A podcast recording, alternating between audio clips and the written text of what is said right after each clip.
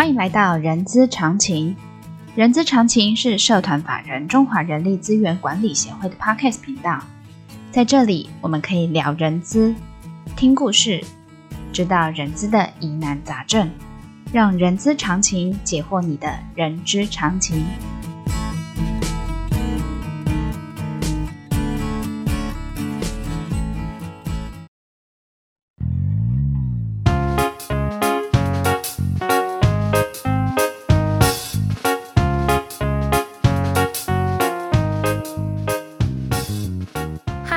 迎来到人资是个屁精辟世界的节目，我是 J.K. 若琳。这个节目呢，内容包罗万象啊，我们可以从聊人资的议题、人资的工具、人资的趋势，聊任何你想要知道的人资哦。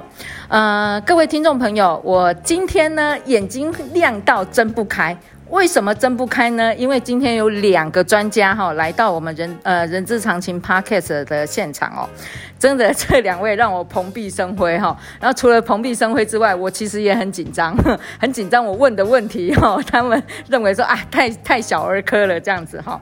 然后呃今天这两位专家呢，一位是刘文章老师，另外一位是薛光尧老师。那请两位老师跟我们听众朋友打声招呼吧。嗨，大家好，我是刘文章。呃，各位听众朋友，大家好，我是薛光阳。呃，前阵子不是基本工资已经拍板定案要调整五点二 percent 吗？那那时候人资协会呢，在同一天呢，呃，也进行了一场企业薪资那个调薪的相关微调查。那这个调查结果已经出炉了哈，所以呃，今天特别邀请刘老师跟薛老师来针对这个调查结果提出呃他们的专家的见解哦。好，一一刚开始，当然针对这两位专家级的老师呢，我出我我来问一个猛的问题，我认为是猛的啦哈。所以请教呃，不如我。先请教刘老师好了，就是说在基本工资调整五五点二 percent 的时候，其实对企业来说，会不会先请一呃，会不会先请一个叫全面性调整起薪标准的连锁效应呢？好，那个这个问题，我相信很多人呃一定蛮好奇的哈。但其实我在看这个问题，我的看法是这样子啊，我我是认为不会了。呃，为什么不会？是因为我我们想想看哈，我们现在基本工资调高到两万五千呃两百五十，但是你如果回去看看你的薪资架构里面，你的最低的职等的薪资架构的最低点低于两万五千两百五十的，呃，或许有的公司根本没有，有的其实有的话，可能也是最低的那个职等，maybe 你在在第二个职等以上，大概都已经超过这个这一个数字了，哦，所以我认为。影响比较大的是应该是一些外劳啦，看护工作的这些外劳啦，哦，或者是一些呃技术层次比较低的工作，嗯，哦，那这些工作可能就是真的就是拿基本薪资，那基本薪资调整，那当然对他来讲。呃，是有影响，所以公司相对必须要调整它的薪资呃架构，嗯，但是会影响的大概就是属于这样层次的这一些职级了，嗯嗯。那至于说在最低工资以上的一些职级，大部分公司的薪资架构的最低点应该超过这个两万五千两百五十，有一些距离了，对，哦，那所以你就整体来看。说会因为薪基本薪资调整，使得整个薪资结构产生一些蝴蝶效应，呃，然后水涨船高，嗯，我觉得可能性不大，嗯，哦，那或许有一些公司在调整了这个最低阶职级的这些呃最低薪资之后，呃，可能会造成呃次低的职等以上这些职位。造成一些某种程度的挤压的作用，所以挤压指的是说彼此之间的薪资差距太小，在这样情况之下，他或许会考虑去做一些调整，但是这些调整可能还是局限于在比较呃低的职级的薪资，因为以现在民营企业来讲，你的薪资架构上下之间的差距通常是有一个有个程度的差异的。啊，因为大部分的公司不会说，呃，让上下之间薪资差距那么小，因为你太小没有办法造造成一些激励的作用嘛。啊，所以一般来说，它的中间的差距是存在某一个百分比以上。所以这一次调整对这些职位，我觉得影响应该是不大。那当然，这个议题会跟你企业的那种薪酬理念有关系啦，就是说，还有你的薪资薪酬策略有关系。就比如说什么 P 几 P 几 P 几的那个、那个薪资政策线。现在讲，我们在讲到就是说，因为我们在讲薪资结构的时候，我们都会考虑到所谓的薪资定位。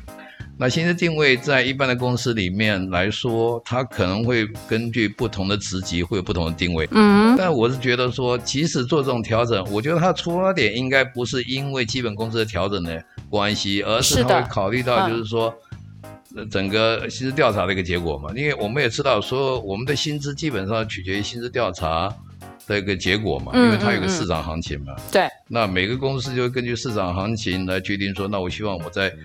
这个在市场上，我的定位在什么地方嘛？嗯，我才来决定说好，那我的定位确定之后，我再根据这一些来设我的薪资架构嘛。所以整体来讲，我觉得影响应该不大。嗯，哦，这是我的看法。OK，好，那刘老师是认为说这个呃，我们的这样子基呃基本工资的往上调整，其实对企业来说不呃不会去影响它的什么所谓的薪资结构的连锁反应。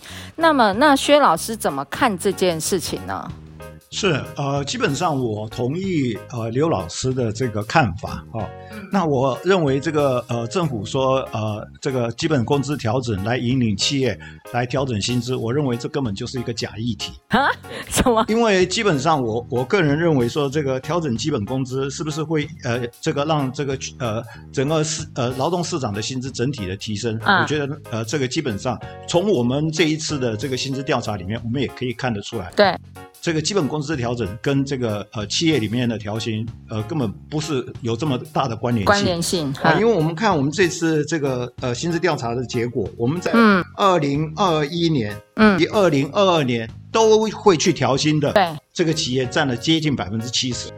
所以这些企业它并不是因为政府宣布了说要调整基本工资，它才调整基本工资。很多的企业它在二零二一年就已经调整嗯这个它的薪资了。而且非常有趣的是，你从这一次调查里面，我们可以看得到，在二零二一年和二零二二年，这些企业它原来设定它要调整的这个薪资啊，在百分之三以上的，占了非常大的一个比例。换句话说，为什么会有这样的情况？我个人认为说，它不是因为基本工资，而是劳动市场的供需。嗯，啊，我们可以看到，呃，在二零二零年，因为这个疫情之后的呃这些在台湾产业的这些问题啊，以及特别是一些这个呃高科技的产业啊，在中南部又纷纷设了厂，以及这个大陆的这些产业移回台湾，回流，对，回流，对对，所以产生这个缺工。嗯，所以在这样子的状况之下，我想这个呃薪资啊，之所以会调整，它是。劳动市场的供需，嗯，那政府调整这个呃基本工资，我个人认为说它不是一个坏事，但也不见得是一个好事。为什么呢？呃，这个原因我个人呃看法。为什么不是？这不就是好事吗？对，呃，我想对一些基层呃，就是说薪资低于基本工资的人，当然可能是一个好消息。对对。但是这个好消息对他是不是真的一个好消息？我们这样子来看啊，就是说对企业来讲，当他要额外支出这些费用，因为他不是调整他基本工资，他有一些其他边际的成本都会增加。呃，对。至少增加百分之三十嘛，对吧？退休金啦、劳保啦、健保啊，对，社会社会保险，对，社会保险这些成本都会都会增加啊。在这样子的一个状况之下，对企业来讲，他一定会去评估啊，嗯，这个他要怎么样去这个这个调整他这样子的一个费用的支出，嗯嗯，所以针对这个部分的话，他可能会减少雇佣基层的劳工，所以对他来讲不见得是一个好消息，对不对？嗯嗯。那呃，至于说现在受到这个基本工资影响的，呃，我们除了这些呃呃 M 型端的左左左边的这些比较呃这些职位比较这个非技术性的这些劳动力啊。呃，或是临时性的这些劳动力的影响，我个人认为是比较大的哈。对，那这个部分的话，我觉得对一般的这些呃家庭呢，可能也会影响很大。对，为什么呢？因为我们我们现在目前有很多的家庭在雇佣这个外劳，特别是这个家庭照护，外籍义工。呃，外籍义工，特别是这个外籍的这个家庭照护工。对，这个部分它是根根据这个基本工资。是是是。那有多少的家庭，他在这么呃这个收入这个拮据的状况之下，他又要再额外负担这一些这些外籍义工的这些费用费用的话，对这个地方可能对这个一般的这个呃家庭是一个非常大的一个压力啊。啊，我我个人认为是这样，所以真正得到好处的，不见得是呃这个我们绝大部分的这个这个这个企业里面的这个员工啊，嗯嗯嗯、大大部分会影响的都是像一些微型企业。啊，那这些微型企业会不会因为这些成本增加了，嗯，它的这个呃经营就会有困难，嗯哼，所以呃我们可以观察一下未来啊，嗯，在疫情之后，我们虽然知道有很多的这个呃餐厅啊，或者说有一些微型企业它会经营不下去，但是如果再调整这些基本工资，我认为对他们的影响可能会更大，嗯，那再加上这些呃这些这些产业的这些移工对家庭呃照顾的这一块啊，嗯，我相信这个部分的负担会影响这些呃家庭，特别是。是，我们可以看得到，就是说这些呃外籍的移工，他们是不缴税的，所以他的实质的所得其实，但他离境要缴税吧？没有，他其实是不缴税的啊，所以对，所以 所以对他们来讲，实质上是的确是增加。我觉得这样子在比较的时候，其实他对这个国内的这些呃劳工啊，尤其是基本呃拿基本工资这些人，其实更不公平的。嗯嗯嗯。所以我个人来讲，会觉得说这个薪资呃基本工资每一年都这样子的调整，我觉得。宣示作用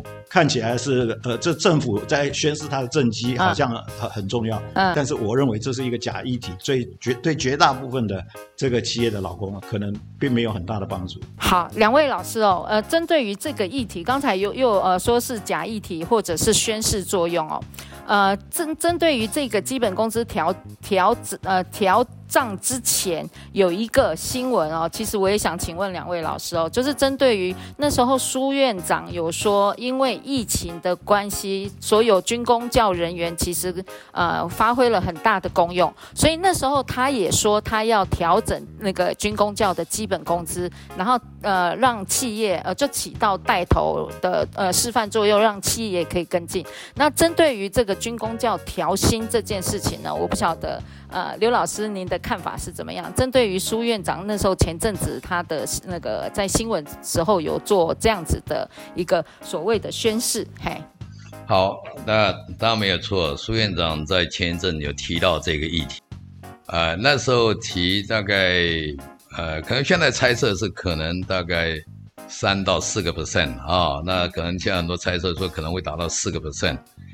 那其实在，在我如果没记错，大概在十月十一号吧，《中国时报》有一篇报道。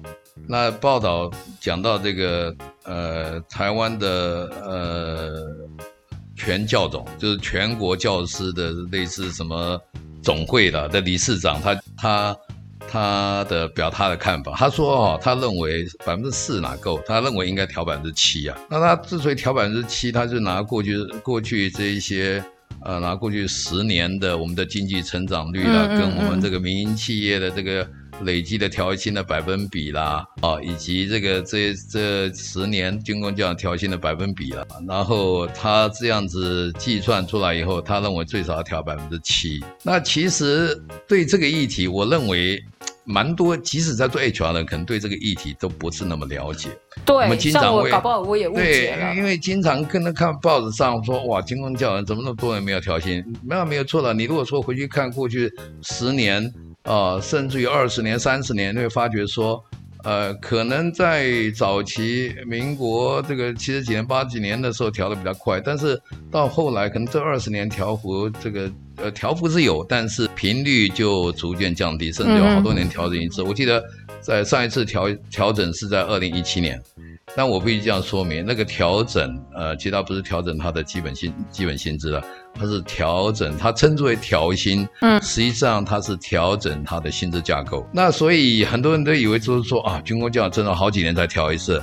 但是说实在话，军工教的调薪的方式跟一般民营企业是不太一样的。嗯，例如说，呃，民营企业它可能会宣布说，我今年是不是调薪？假如要调调百分之三，对，百分之三，他会根据他的调薪的这些原则，根据他的表现，好，或者是薪资的高低来决定他的调幅。嗯嗯嗯。啊，当然，军工教人员他的调薪也差不多是这样的一个架构，只不过他的方式是。它有一个呃薪级表，那这个薪级表是公开的讯息，其实各位到到网络上都可以找到 啊。最最 update 的是二零一七年一月一号生效，因为那时候是调了百分之三。嗯哼。啊，那之后没有错，的确到现在都没有调整过。嗯哼。但是不要忘记了，那个是薪资结构的调整。对。薪资结构调整。那其实如果说各位去了解一下那个公务员服务法。嗯，你就会会发觉说，他对那公务员考绩法，对不起，嗯、公务员考绩法里面它有规定，那里面提到就是说，他考绩甲等的哈，呃，这个百分之五十，最高不能超过百分之七十五，对对，对，啊，那这个呃丙等呢是呃介于一到三趴之间呢，那呃丁等是零啊，合理的这种这种推断就是说，实际上真的甲等的就是百分之七十五嘛，乙等百分之二十四嘛，然后丙等百分之一嘛。啊，是你这个讯息是我可以从哪里得到？啊，这个这个你到你就 Google 一下都可以找到嘛，哦、因为而且这是公开讯息嘛，这个公务员考绩法它上面有写的明的很写的很清楚嘛，只不过他就是说最最高不得高于百分之七十五，我们来判断嘛。如果说一般的主管，你一定会把它用到极致嘛。如果说最高不能、嗯、不能超过百分之七十五，他说大概五十为原则，你会。给五五十吗？他绝对给七十五嘛。这个对我们这个了解，不要说公务员，我觉得一般民营企业也会这样做。对对。所以在这种情况之下，就是就是甲他的甲考绩甲等就百分之七十五，乙等百分之二十四，啊，丙等百分之一嘛。嗯嗯。那你再看看有没有相关的规定？那考绩甲等、乙等、丙等代表的意思是什么？嗯。如果考绩甲等的话，你的俸期是这。增加一级啊，嗯，那你的奖金是在一个月啊，它本来基本是一点五个月嘛，所以再发，如果考绩甲等了，你再加一个月就是二点五个月嘛，嗯嗯，然后你就进一级嘛，那进一级的时候，你可能我看一下那的薪级表，进一级大概是百分之三左右，它不是完全也有的稍三多一点，有的二点九几了。那在这种情况啊，乙等呢，乙等也是一样啊，乙等他也是进一级啊，但是他的那个奖金是半个月啊，唯一差别就在这里嘛。那丙等的话是什么都没有嘛，嗯，你也不会晋级，你也没奖金嘛。但是啊，百分之九十九人都是甲等、乙等嘛，啊哈。所以唯一这些人的差别就在年终奖金一个月、半个月的差异嘛。那至于都是进一级嘛，这进一级的每个人调百分之三嘛。所以严格上讲起来了，军工教员是每年在调薪呐。那如果说像像我们这次讲，他如果调百分之四的话，那意思是说，如果有调整那一年，嗯，军工教员是调两次啊。因为一个是。那个那个结构对，一个是考级调整，一个是那个那个结构调整，因为它是对应式的嘛。你是几等几级，只要那个调整，你薪资就就调整了嘛。但我必须要说一个公道话，就是说，因为他的那个呃薪级表里面，军工教人员里面他的他有底薪，呃专业加级、主管加级。那其实专业加级、主管加级金额蛮大的，他的底薪的那个架构其实不是顶高的啦。啊、哦，那如果你要换算百分之三，那可能是全新，maybe 搞不好只有一点五趴左右了。嗯、我我必须要这个据实的跟大家说明啊。啊，所以你说说调的很多啊，没有了，但是没有调薪，那个不绝对不是事实。嗯哼哼，啊，这是我对这个军工教这个薪资制度了解。谢谢。那刚才薛老师有说宣誓性。然后，呃，针对于我们这次基本工资的假议题，然后我我在想，那个军工教调薪应该是宣示性也是比较多的成分在里面吧？对，军工教调薪，我根本认为它是一个虚的议题，还还达不到假的议题。OK，原因是什么？今天我想在座的听众都知道，假设你今天不是军工教，会因为军工教调薪你变成军工教吗？不会嘛？嗯，对不对？因为你要想说军工教薪水很好，你要变成军工教，你还要。经过这层层的考试，可能花的时间很长，那那个时候可能军工教薪资又不怎么好了，那你要这么做吗？不可能嘛。嗯，所以我认为根本是一个虚的议题，不会，绝对不会，企业绝对不会因为军工教调薪跟着去调薪，我觉得这是不太可能的。对，因为这两边的劳动市场完全是不会交流的。我我想大部绝大部分的听众认识我的人都知道，我曾经当过公务人员，对，所以我对军工教或者是这企业的薪资。很清楚，你这两部分的人是不会，嗯、呃，这个要交流的基本上是非常非常小。就是回到供需的问题，它其实并不是在同一个我所谓的劳动市场，或者是那个外面的所谓劳动力市场。呃，对，因为就像薛老师我，呃，就像刚才刘老师有稍稍帮我们科普了一下那个军工教的那个整个的薪资结构，然后回到刚才薛老师你说的，所以也就是说。